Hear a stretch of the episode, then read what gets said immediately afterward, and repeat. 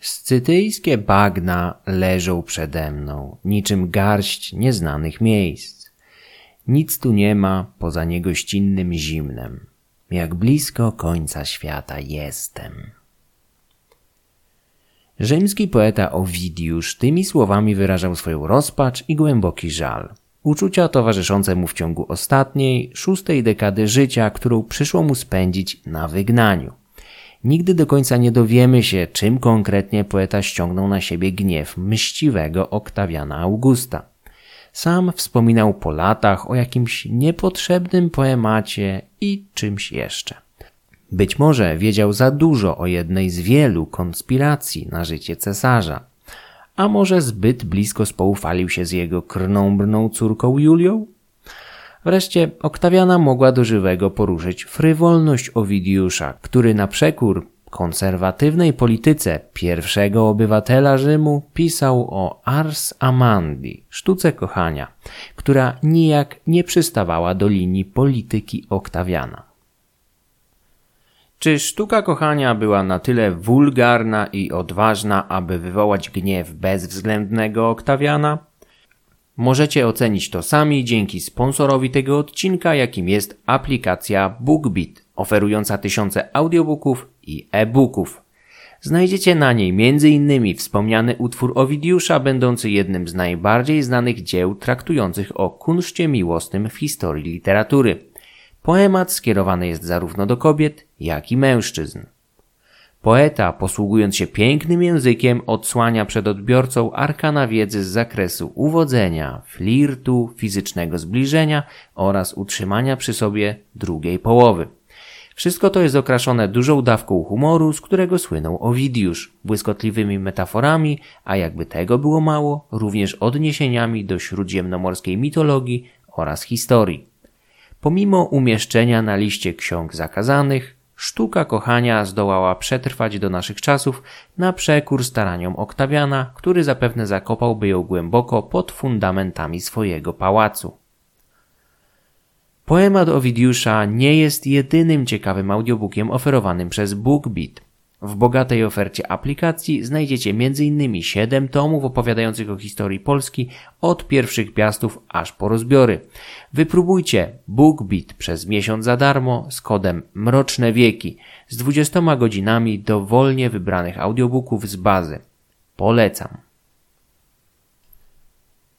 W 8 roku naszej ery Owidiusz został zesłany na koniec świata do miasta Tomis, na którego ruinach leży dzisiejsza rumuńska Konstanca.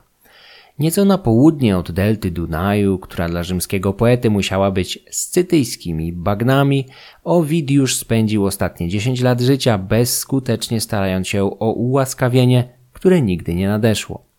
Wcześniej znalazła go śmierć. W międzyczasie jednak zdążył poznać języki i zwyczaje miejscowych ludów, Getów, Scytów i Sarmatów. Miał na to sporo czasu. W końcu w Tomis ciężko było o bibliotekę czy inne udogodnienia znane w każdym większym mieście imperium. Poeta pozostawił po sobie kilka spostrzeżeń o ludach mieszkających na północ od Tomis, szczególnie o Scytach, tak odmiennych od Rzymian, Greków czy innych ludów osiadłych. Scytowie byli wówczas już jedynie cieniem swojej dawnej chwały. Powoli rozpływali się w kolejnych falach nowych ludów nadciągających ze wschodu i gaśli niczym Owidiusz. Nie zawsze tak jednak było. Kiedyś ich udziałem była chwała i trwoga, jaką wzniecali w sercach ludów od Hellady po Ural, od Altaju aż po dorzecze dzisiejszej Odry. Scytowie swego czasu walczyli i zadawali klęski wielkim imperiom, Asyrii, Persji, zdołali nawet pobić Zopyriona, jednego z mniej szczęśliwych generałów Aleksandra Wielkiego. Kim byli i co się z nimi stało? W zbiorowej świadomości Scytowie pojawiają się raczej rzadko, a jeżeli już, to jako aktorzy co najwyżej drugoplanowi w wielkim spektaklu, jakim była klasyczna starożytność. Oglądamy ich w tle heroicznych zmagań greckich miast-państw oraz Persji i Macedonii. Pojawiają się i błyskawicznie znikają, jak przystało nieuchwytnym nomadom pozbawionym stałego zameldowania czy adresu do doręczeń. Pomimo tego przez kilka stuleci byli oni jednym z głównych motorów napędowych starożytności, zaś obszar ich wpływów dalece przekraczał i tak olbrzymi szmat ziemi od niziny panońskiej na zachodzie aż do górskich pasm Altaju i Sajanów na wschodzie, na jakim odkrywa się pozostałości ich egzystencji.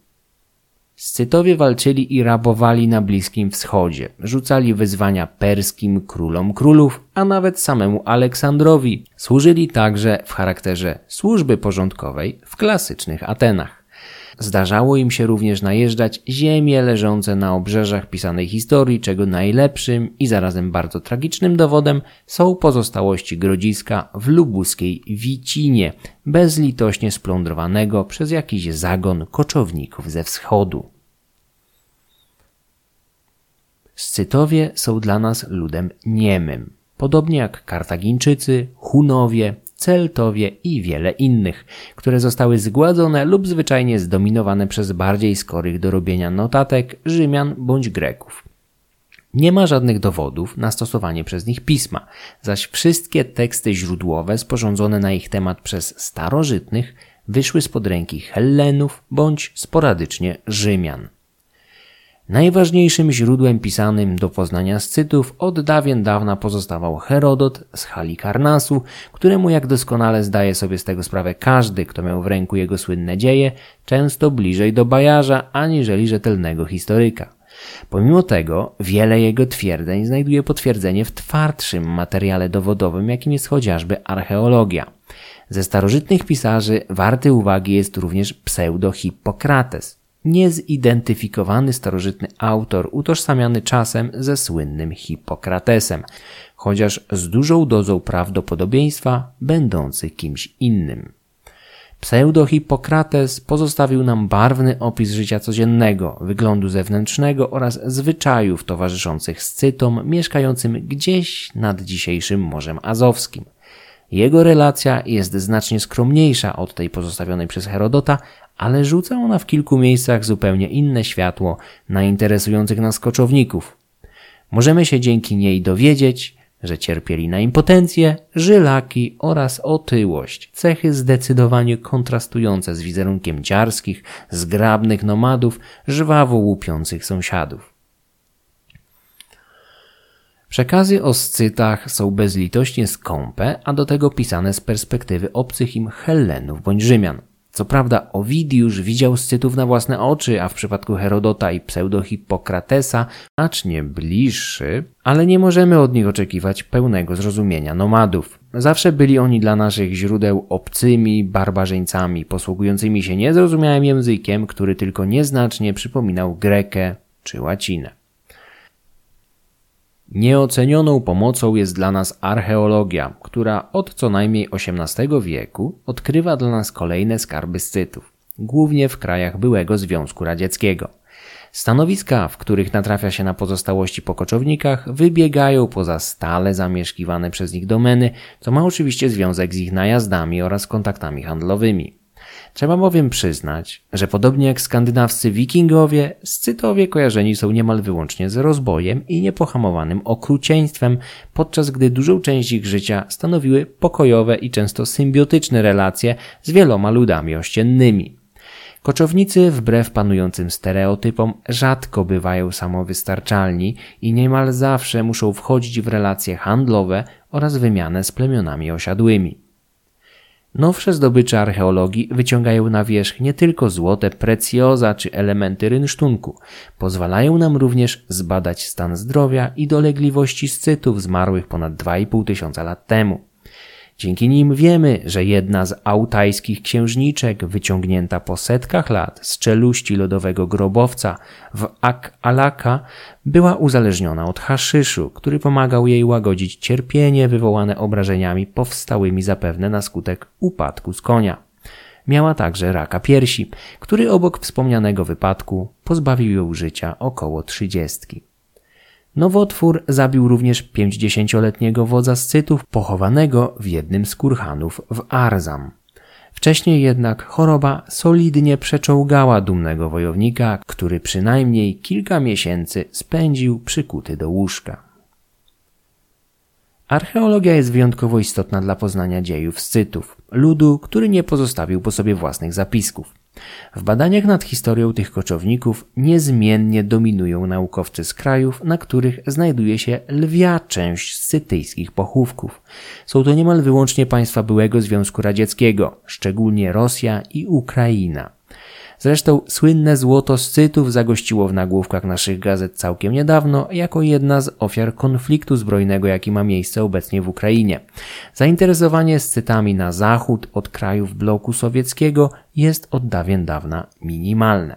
Świadczy o tym szczególnie ubogość publikacji dla niespecjalistów. I nie mówię tutaj tylko o Polsce, gdzie prawdopodobnie od lat 70. nie ukazała się żadna monografia poświęcona Scytom, a ostatnią była już wtedy miejscami przestarzała książka Aleksieja Smirnowa. Niewiele lepiej jest również na Zachodzie, gdzie wydana 5 lat temu 350-stronicowa, bogato ilustrowana książka Barry'ego Cunliffa jest również w pewnym sensie unikatem. Sam autor zwraca nawet uwagę, że w języku angielskim w ostatnich 6 dekadach ukazało się o Scytach zaskakująco mało. Przynajmniej jeżeli mówimy o pracach skierowanych do przeciętnego odbiorcy. Nie mam tutaj na myśli artykułów naukowych czy katalogów muzealnych. Sam przygotowując audycję o Scytach korzystałem przede wszystkim z Herodota, ale konfrontowałem go z książkami kilku autorów rosyjskich, ukraińskich oraz oczywiście z Vescytians Cunliffa, publikacją o tyle wartościową, że wydaną w 2018 roku, więc uwzględniającą odkrycia z ostatnich dekad, czego nie można powiedzieć choćby o monografii Smirnowa. Lista źródeł, jak zawsze, znajdzie się w opisie odcinka oraz na jego końcu na YouTube. Po tym krótkim wprowadzeniu w kwestię źródeł należałoby odpowiedzieć na ważkie pytania. Kim byli Scytowie i skąd w ogóle się wzięli? Ojciec historii, Herodot, zanotował 3 wersje pochodzenia koczowników. Pierwszą historię poznał osobiście od samych Scytów, być może podczas której ze swoich przypuszczalnych podróży do jednego z helleńskich emporiów nad Morzem Czarnym, być może w Olbi. Scytowie opowiedzieli Herodotowi, że ich lud jest najmłodszym ze wszystkich innych, a powstał w bardzo osobliwy sposób. Pierwszym Scytem miał być niejaki Targitaos, syn Zeusa i bogini rzeki Borystenes, pod którą to nazwą krył się Dniepr. Targitaos miał 3 synów: Lipoksaisa, Apoksaisa i Kolaksaisa, najmłodszego z całej 3.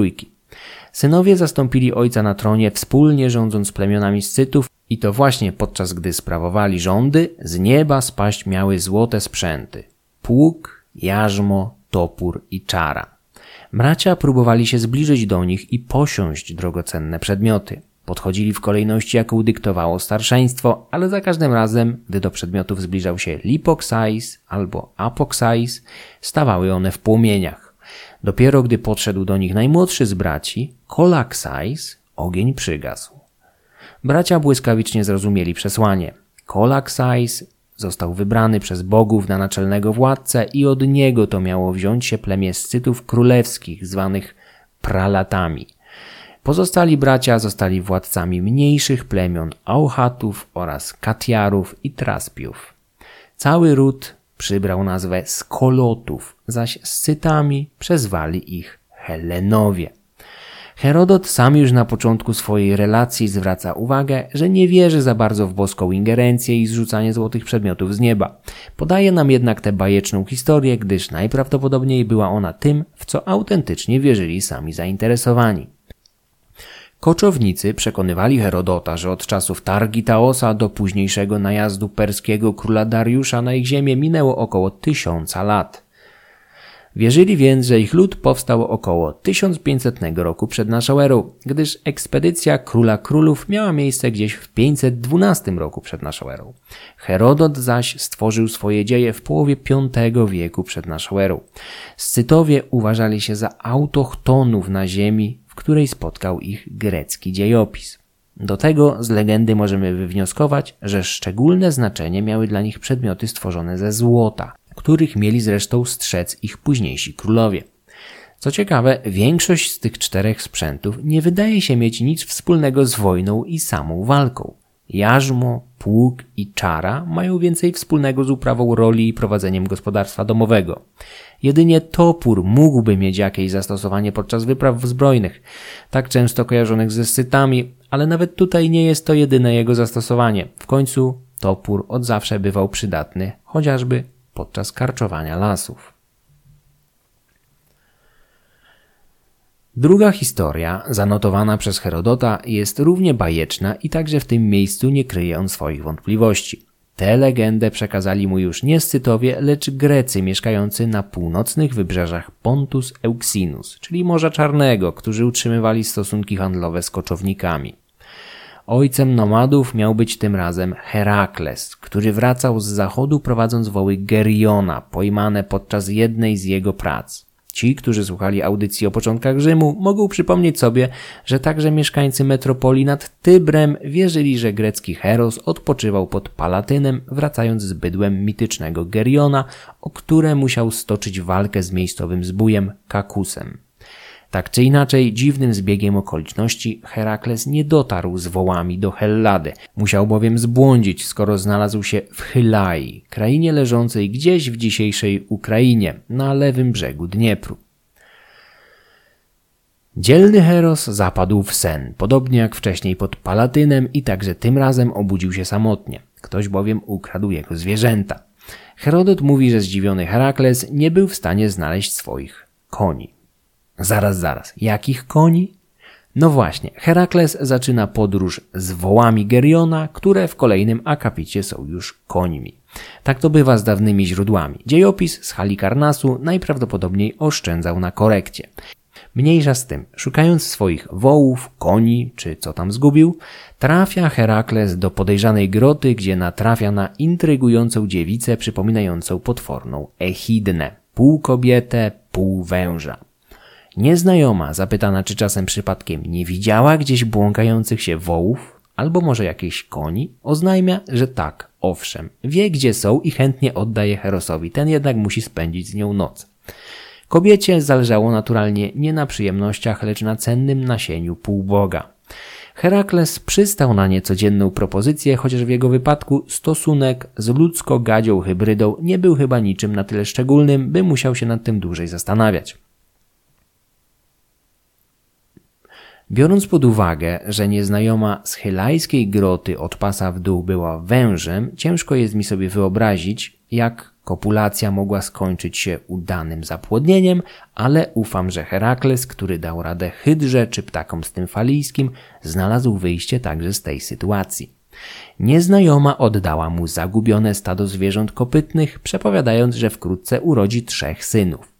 Zapytała go słowami: teraz poucz mnie, co mam z nimi zrobić, gdy dorosną, czy mam ich tu osiedlić, bo tylko ja posiadam władzę nad tym krajem, czy odesłać ich do ciebie. Herakles bez wahania oddał kochance jeden ze swoich łuków oraz pas, a następnie pouczył ją, jak powinno się prawidłowo opiąć ciało pasem oraz napiąć łuk. Wyjaśnił, że gdy jego synowie dorosną, powinna pokazać im oba przedmioty i kazać im założyć pas oraz napiąć łuk. Ten z nich, który zrobi to poprawnie, bez wcześniejszej nauki, będzie mógł zostać razem z nią. Pozostałych zaś powinna oddalić z tej ziemi. Kobieta posłuchała Heraklesa, a gdy jej synowie dorośli, nadała im imiona. Kolejno Agatyrsos, Gelonos i Skytes. Jak nie trudno się domyślić, 2 pierwsi zawiedli pokładane w nich nadzieje i musieli opuścić grotę matki. Jedynie Skytes bez trudu napiął łuk oraz poprawnie założył pas. Od niego mieli wywodzić się późniejsi królowie Scytów. Herodot otwarcie powątpiewa w obie historie, co nie trudno zrozumieć. Pojawiające się w nich imiona bogów są oczywiście greckie, gdyż Hellenowie często tłumaczyli sobie cudzoziemskie bóstwa bardziej tożsamymi dla siebie teonimami. Obie wersje pochodzenia zakładają autochtoniczność Scytów, przynajmniej na terenie stepu pontyjsko-kaspijskiego na północnych wybrzeżach Morza Czarnego. Błędność obu legend wyczuwał już sam ojciec historii. Do jego uszu trafiło bowiem jeszcze 3. podanie. Według niego Scytowie przybyli ze wschodu, gdzieś z rozległych, nieograniczonych stepów kontynentu azjatyckiego. Mieli zamieszkiwać gdzieś w centralnej Azji, lecz tam zbytnio dawał im się we znaki spokrewniony z nimi lud Massa Getów, który w końcu zdołał nawet przegnać Scytów. Ci zaś ruszyli na zachód w poszukiwaniu nowej ojczyzny. Ziemię stepu pontyjskiego mieli wówczas, czyli około IX–VIII wieku przed naszą erą, zamieszkiwać niejacy Kimmerowie, których poza nazwą niewiele różniło od innych ludów Wielkiego Stepu. Kimmerowie mieli mieszkać nad rzeką Tyres, czyli dzisiejszym Dniestrem, gdzieś w dzisiejszej Mołdawii bądź zachodniej Ukrainie. Prędko ulegli wojowniczym Scytom, tak jak ci drudzy wcześniej nie dali rady Massagetom. W obliczu dramatycznej sytuacji wśród Kimmerów doszło do wewnętrznego konfliktu. Większość z nich chciała uchodzić z kraju przed napastnikami. Elity jednak, a szczególnie królowie, woleli pozostać i walczyć do końca. Spór trwał w najlepsze i w końcu partia królewska, jak pozwolę sobie ją nazwać, oddzieliła się od reszty Kimmerów. Na tym się nie skończyło. W łonie tej frakcji prędko doszło do jakiegoś sporu wewnętrznego, w następstwie którego polała się krew i wszyscy zwolennicy pozostania w ojczyźnie sami się wymordowali. Pozostali Kimmerowie pochowali ich czym prędzej nad rzeką Tyres, a sami uszli z kraju, wiedząc, że Scytowie depczą im po piętach. Scytowie faktycznie nie chcieli odpuścić Kimmerom i podążali za nimi wszędzie, gdzie ci pierwsi się udawali. W ten sposób wtargnęli do Azji Mniejszej oraz na Bliski Wschód. Doszukiwanie się logiki i prawdopodobieństwa w postępowaniu królów kimmeryjskich czy późniejszej pogoni Scytów nie ma większego sensu. Aleksiej Smirnow zauważył, że wydaje się przede wszystkim dziwne, jakoby pobici i zdruzgotani Kimmerowie ruszyli szukać schronienia w kierunku gęsto zaludnionych, bogatych i dość potężnych wówczas monarchii Bliskiego Wschodu. Jest znacznie bardziej prawdopodobne, że Scytowie wchłonęli większość pokonanych Kimmerów, a później sami ruszyli razem ze swoimi nowymi podwładnymi na południowe wojaże, ufni w swoją siłę. Kimmerowie są jednym z najbardziej tajemniczych ludów starożytności, którzy nawet dla Herodota byli niemal nieuchwytni. Stąd na potwierdzenie ich istnienia przed Scytami może on jedynie przytoczyć kilka toponimów. W kraju Scytów miały bowiem za jego czasów znajdować się Kimmeryjskie Wały oraz Cieśnina Kimmeryjska, którą dzisiaj znamy jako Cieśninę Kerczeńską. Dodatkowo Kimmerią starożytni zwali dzisiejszy Półwysep Tamański, leżący po rosyjskiej stronie Cieśniny Kerczeńskiej. Kimmerowie krótko pojawiają się w Odysei Homera, który tymi słowami opisuje ich kraj. Tak dotarłszy do samych oceanu krańcy, widzimy kraj, kimmerejscy siedzą tu mieszkańcy, którzy w mgle i ciemnicy brodzą ustawicznej, nigdy bowiem nie spojrzy na nich Helios śliczny. Homer nie opisywał samego ludu, skupiał się na warunkach atmosferycznych, w których żyli jego przedstawiciele. Oczywiście może się nam wydawać dziwne, że bądź co bądź słoneczne z naszego punktu widzenia wybrzeża południowej Ukrainy poeta odmalował w tak dramatycznie ponurych barwach. Wystarczy jednak wyobrazić sobie realia życia nad słonecznym i ciepłym przez większą część roku Morzem Egejskim, aby zrozumieć, że dla Homera ziemie Kimmerów były mroczne, zimne i przerażające. Kilka wieków później podobnie zresztą będzie pisał o scytyjskich bagnach Owidiusz, z którego cytat przytoczyłem na samym początku. Herodot pisał o pradawnych wojnach między Scytami i Kimmerami, posługując się nie tylko swoimi przypuszczeniami, ale zapewne jakimiś strzępami dawnych historii zachowanych wśród współczesnych mu ludzi. Dziejopis wykazywał się w tym miejscu dobrą intuicją, ponieważ archeologia wyraźnie faworyzuje podanie o inwazji Scytów i pokonaniu Kimmerów.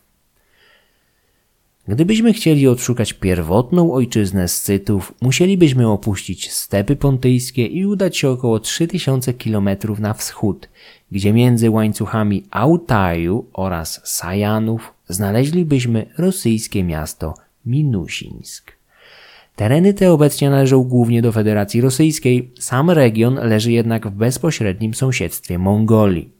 Według jednej z hipotez, ludzie znani nam jako Scytowie są potomkami kilku następujących po sobie kultur znanych w archeologii jako kultura afanasjewska, andronowska, karasukska oraz tagarska, wymieniając jedynie najistotniejsze.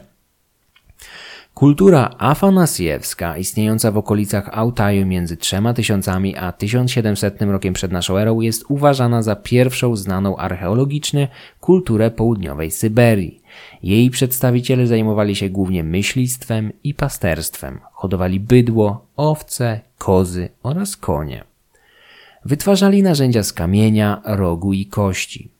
Kulturę afanasjewską zastąpiła kultura andronowska, która swoją nazwę zawdzięcza wiosce Andronowo, znajdującej się w kraju krasnojarskim, ale jej zasięg był znacznie większy. W okresie największego rozkwitu, w pierwszej połowie drugiego tysiąclecia przed naszą erą, była rozlana od Altaju i do rzecza Jeniseju na wschodzie, po stepy Kazachstanu na zachodzie. Społeczeństwo kultury andronowskiej posługiwało się już narzędziami wytwarzanymi z brązu, zaś jej przedstawiciele byli w zdecydowanej większości osobnikami o wyglądzie, który moglibyśmy zakwalifikować jako europoidalny lub kaukaski. Badania kopalnego DNA przedstawicieli tej kultury najczęściej przynoszą efekt w postaci haplogrupy R1A1M17, która, jak wiemy, jest jedną z najpopularniejszych w centralnej Eurazji i uważa się ją za jedną z najdalej wysuniętych oznak wschodniej migracji Indoeuropejczyków. Badania genetyczne 26 osobników żyjących na obszarze dzisiejszego kraju krasnojarskiego w 2000 przed naszą erą wykazały, że ludzie ci w zdecydowanej większości mieli jasną cerę, błękitne bądź zielone oczy oraz jasne włosy. Z tej populacji wywodzili się także Scytowie. Naturalnie, jak to bywa w przypadku ludów mobilnych, żyjących głównie z pasterstwa, sezonowo zmieniających miejsce pobytu, a czasami emigrujących na zupełnie nowe tereny w poszukiwaniu lepszych pastwisk, populacja musiała ulegać mieszaniu poprzez wchłanianie innych zaprzyjaźnionych bądź pokonanych ludów.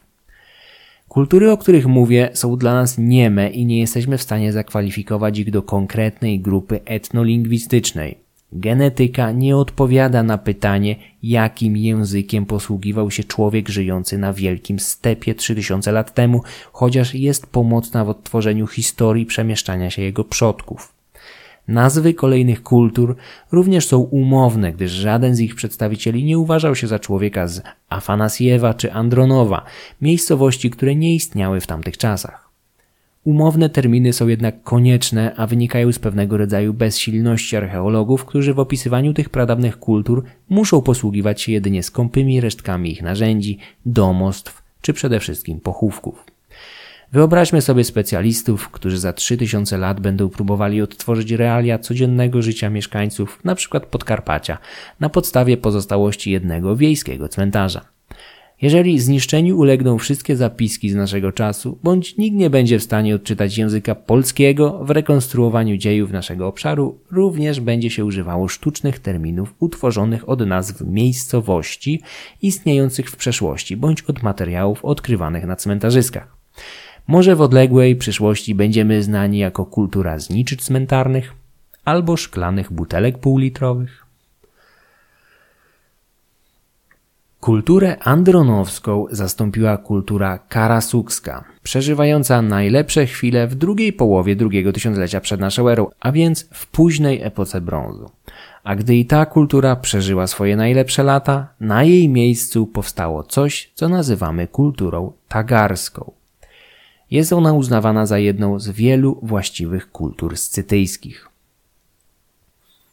Barry Cunliffe zwraca uwagę, że w zasadzie nie ma większych różnic w kulturze materialnej ludów stepowych żyjących w tym samym czasie. W zasadzie pasterz żyjący wówczas w dorzeczu dzisiejszego Dniestru powinien całkiem dobrze odnaleźć się we współczesnym mu społeczeństwie żyjącym 3000 km na wschód, w rejonie dzisiejszego Altaju czy Sajanów. Ten sam autor wyróżnia jednak 3 charakterystyczne elementy, których popularność cechowała ówczesne ludy Wielkiego Stepu. Pierwszym była popularność kurhanów grzebalnych. Drugim powszechne wykorzystywanie łuku podczas walki z końskiego grzbietu, a trzecim powszechność sztuki zoomorficznej, to jest takiej, w której dominowały przedstawienia zwierząt, dzikich, udomowionych, a czasami mitycznych, jak gryfy. Te trzy elementy powtarzają się praktycznie wszędzie, a jeżeli przypomnimy sobie drugi mit założycielski Scytów, ten, w którym Herakles płodzi 3 synów po nocy spędzonej w odosobnionej grocie z tajemniczą pół kobietą, pół wężem, to pamiętamy, jak istotną częścią tego podania był łuk pozostawiony kochance przez Herosa. Zwierzęta były wyjątkowo istotne w codziennej egzystencji pasterzy i myśliwych, stąd tak często spotykamy się z nimi w ich sztuce. Łuk był najskuteczniejszym narzędziem polowania oraz walki na wielkich, otwartych przestrzeniach, zaś koń był niezbędny do sprawnego przemieszczania się po rozległych równinach.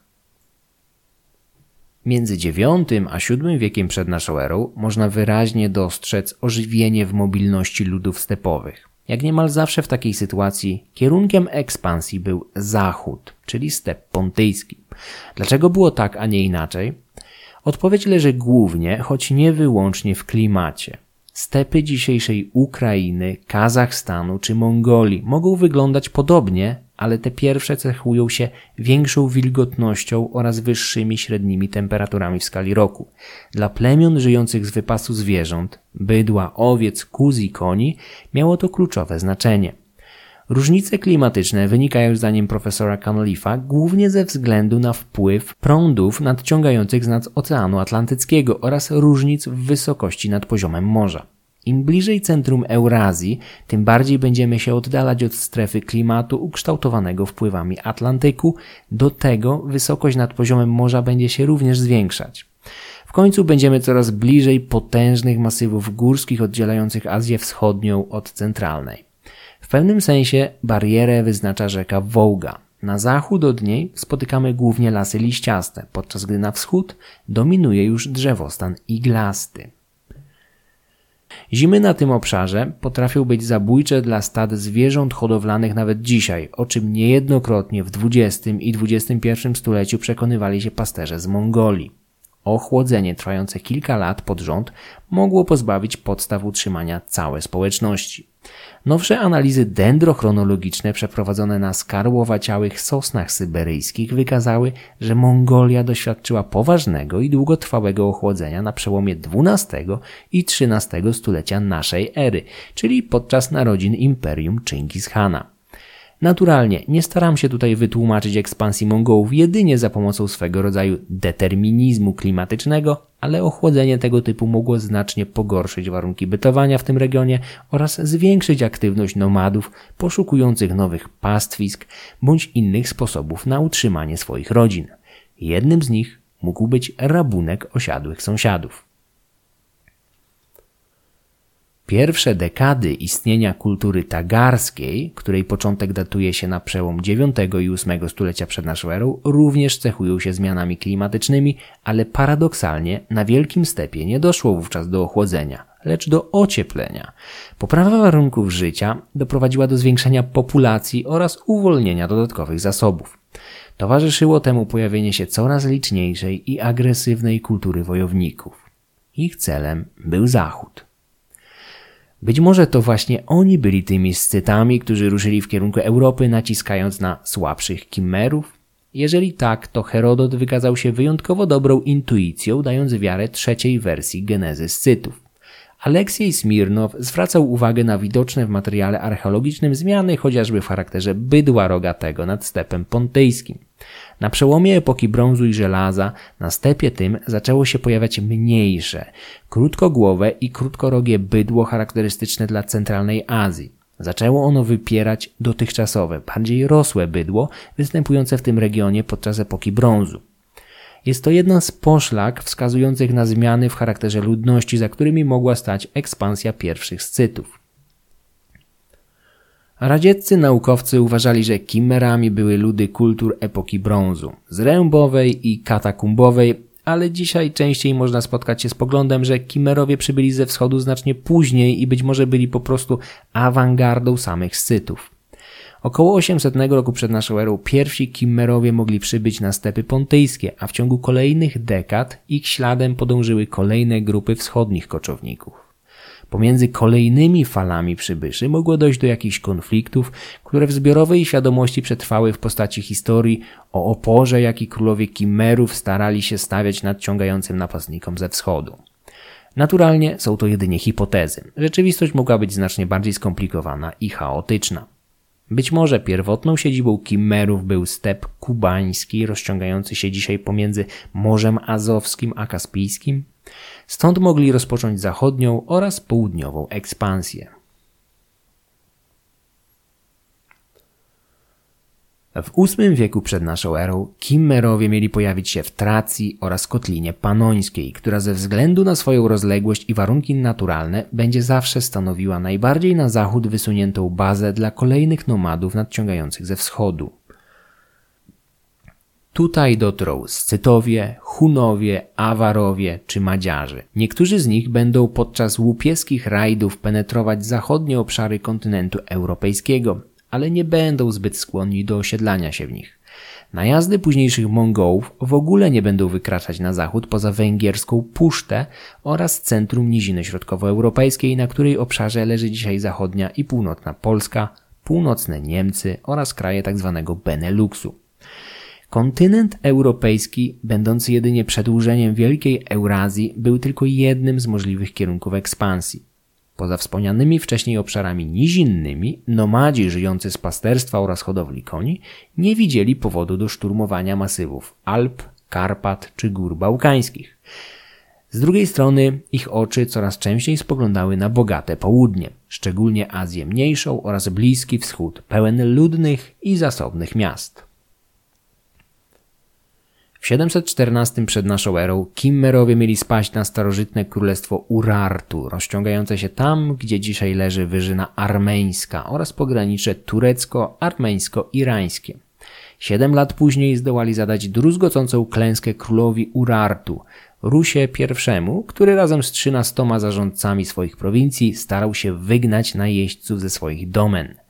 W ciężkich walkach poległo wielu dostojników oraz zwykłych żołnierzy, a państwo Urartu uległo tak poważnemu osłabieniu, że duża jego część prędko stała się łupem sąsiednich królestw.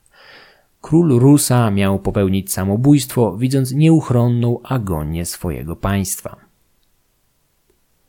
Herodot donosi oczywiście, że tuż za Kimmerami gnali Scytowie, mając góry Kaukazu po prawej ręce. I tak oba ludy wpadły do Urartu, a potem również ziemi Medów. Jeżeli informacje dziejopisa z Halikarnasu są prawdziwe, wtargnięcie nastąpiłoby przez ziemię dzisiejszego Dagestanu oraz Azerbejdżanu, co jest prawdopodobne, gdyż masyw Kaukazu faktycznie traci tutaj na wysokości. Podobną drogą, zresztą ponad 1000 lat później, końcem IV wieku naszej ery wtargnął na Bliski Wschód Hunowie, niemiłosiernie łupiąc Rzymian i Persów. Późniejszy najazd Hunów będzie jednak dość krótkim epizodem, przynajmniej w porównaniu do eskapady Kimmerów i Scytów. Ci drudzy będą istotną siłą sprawczą w rejonie aż do pierwszych dekad VI wieku przed naszą erą, czyli przez grubo ponad 100 lat. Wojowniczy nomadowie rozlali się po Azji Mniejszej i Bliskim Wschodzie. Dotarli również do Synopy, ojczystego miasta filozofa Diogenesa. VII wiek przed naszą erą był świadkiem największej aktywności Kimmerów i Scytów na południe od Kaukazu. Wspomnienie najazdu nomadów zachować się miało w starotestamentowej księdze Jeremiasza, gdzie prorok ostrzega swój lud słowami: oto nadchodzi naród z ziemi północnej. Wielki naród powstaje z krańców ziemi. Łuk i miecz trzymają w ręku. Są okrutni i bez litości. Ich wrzawa jest jak szum morza i dosiadają koni, gotowi jak jeden mąż do walki. W toku nieustających najazdów najeźdźcy splądrowali Frygię, a król Kimmerów, Dugdame, miał dowodzić udanym atakiem na Lidię. W 652 przed naszą erą jego ludzie mieli złupić stolicę królestwa Sardes. Ich ofiarami padły również jońskie miasta państwa zamieszkane przez Hellenów. Zagony Kimmerów i Scytów mogły dotrzeć do Palestyny, co nie było niczym szczególnym, zwłaszcza że w późniejszych dekadach król Scytów, Madies, miał przyjąć dary od egipskiego faraona w zamian za zaniechanie najazdu na jego ziemię. Wcześniej skutecznie dawał się we znaki Medom i Asyryjczykom, których terytoria bezlitośnie łupił. Obecność koczowników na Bliskim Wschodzie nie ograniczała się jednak wyłącznie do rabunku. Niektórzy z nich z czasem zapragnęli czegoś więcej. Około 676 przed naszą erą scytyjski król Battuta poprosił o rękę córki króla Asyrii, Asarhadona. Asyria była wówczas u szczytu swojej potęgi i znaczenia. Na Bliskim Wschodzie nie było królestwa dysponującego porównywalną siłą. Dlatego też propozycja mariażu z rodem panującym w Niniwie, do tego rozpatrzona pozytywnie, była olbrzymią nobilitacją i dowodem uznania dla scytyjskiego króla Battuty. Asyryjczycy musieli zdawać sobie sprawę ze sprawności i skuteczności nomadów, których nie chcieli prowokować. Monarchia asyryjska była z wszystkich stron otoczona realnymi bądź potencjalnymi wrogami, a pchanie je w ich objęcia wojowniczych Scytów było pozbawione sensu. Sojusz Scytów z Asyrią był stosunkowo długotrwały. Wspierani przez królów Niniwy pobierali trybut nie tylko od wspomnianego już egipskiego faraona, dali się we znaki także Medom. Herodot uważa nawet, że zamieszkujący wyżynę irańską Medowie musieli przez niemal 3 dekady znosić scytyjską dominację istniejącą przy cichym wsparciu Asyrii. W latach 20. VII wieku przed naszą erą Asyria utonęła jednak w serii wewnętrznych konfliktów o władzę po zmarłym Aszurbanipallu, w czym Medowie dostrzegli szansę dla siebie. Ich król Kiaksares miał zaprosić na ucztę scytyjskich wielmożów, a następnie, gdy już srogo sobie popili, kazał ich zamordować. Medowie powstali, zrzucili scytyjskie jarzmo, po czym sprzymierzywszy się z Babilończykami, najechali osłabioną Asyrię. Pierwsze wielkie imperium Bliskiego Wschodu przeżywało w VII wieku przed naszą erą swój zenit, po którym nadszedł błyskawiczny upadek sprowokowany nieustającymi wojnami domowymi oraz konsolidacją wrogich sąsiadów, słabszych z osobna, ale wyjątkowo niebezpiecznych, gdy tylko zaczęli działać razem. Medowie i Babilończycy zdobyli i doszczętnie złupili stolicę Asyrii, Niniwę w 612 przed naszą erą, a w kilka lat później pokonali ostatnie asyryjskie niedobitki. Upadek znienawidzonego imperium stał się faktem. Scytowie byli przy nim obecni, chociaż nie wiemy, czy zdążyli w porę zmienić sojusze.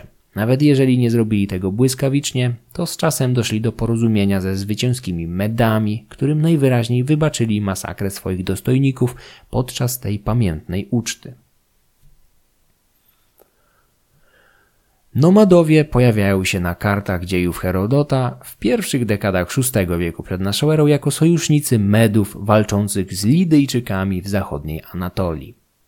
W tym samym czasie Scytowie definitywnie opanowali step pontyjski i wkroczyli do Europy. W kolejnych dekadach pojawił się w Transylwanii oraz Kotlinie Panońskiej. Przez kolejne 3 wieki będą jedną z największych potęg tej części świata, a ich znaczenie złamie dopiero Filip Macedoński.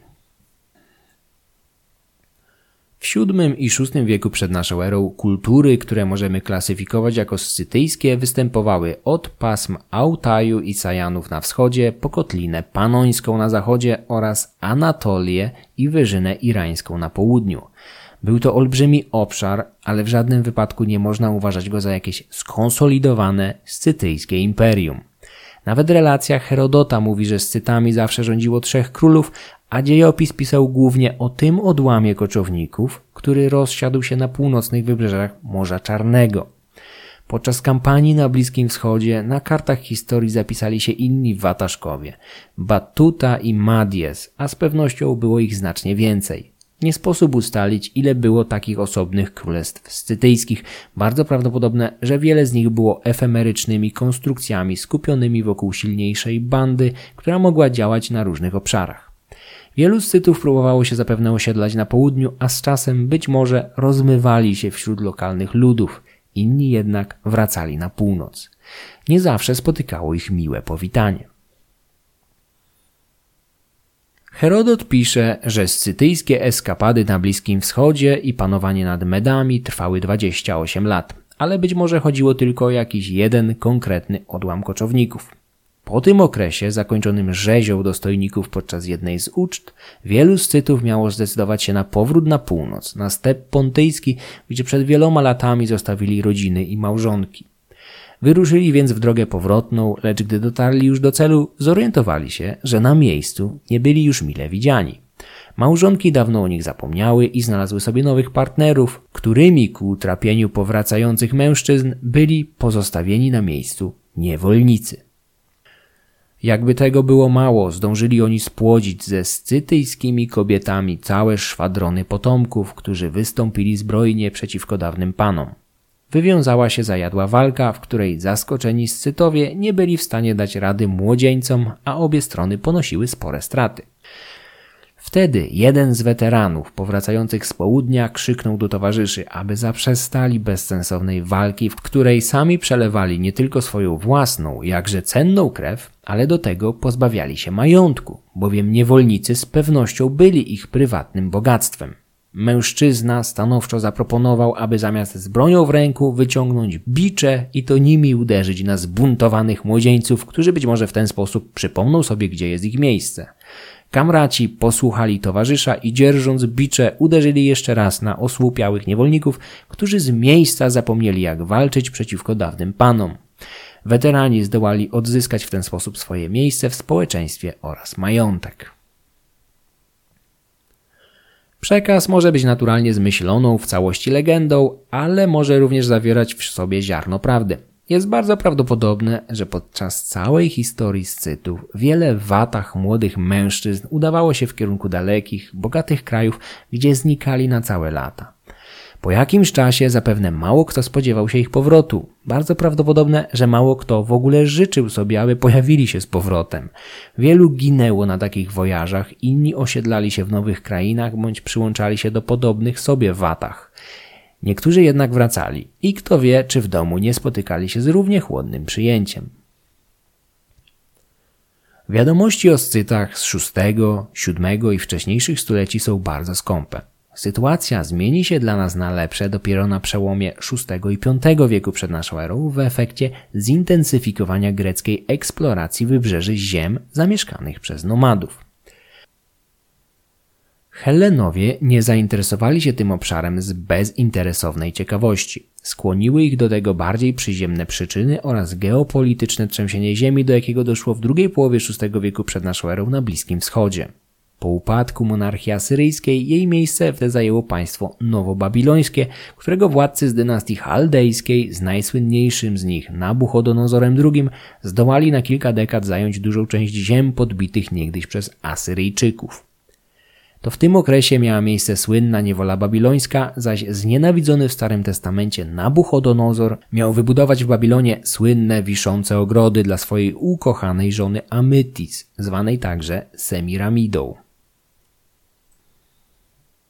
Dominacja państwa nowobabilońskiego nie trwała jednak wiecznie i już po kilku dekadach istnienia uległo ono mało wcześniej znanym Persom, którzy pod wodzą niejakiego Kurusza, znanego Grekom jako Kyros, a nam jako Cyrus, zdołali podbić Medów.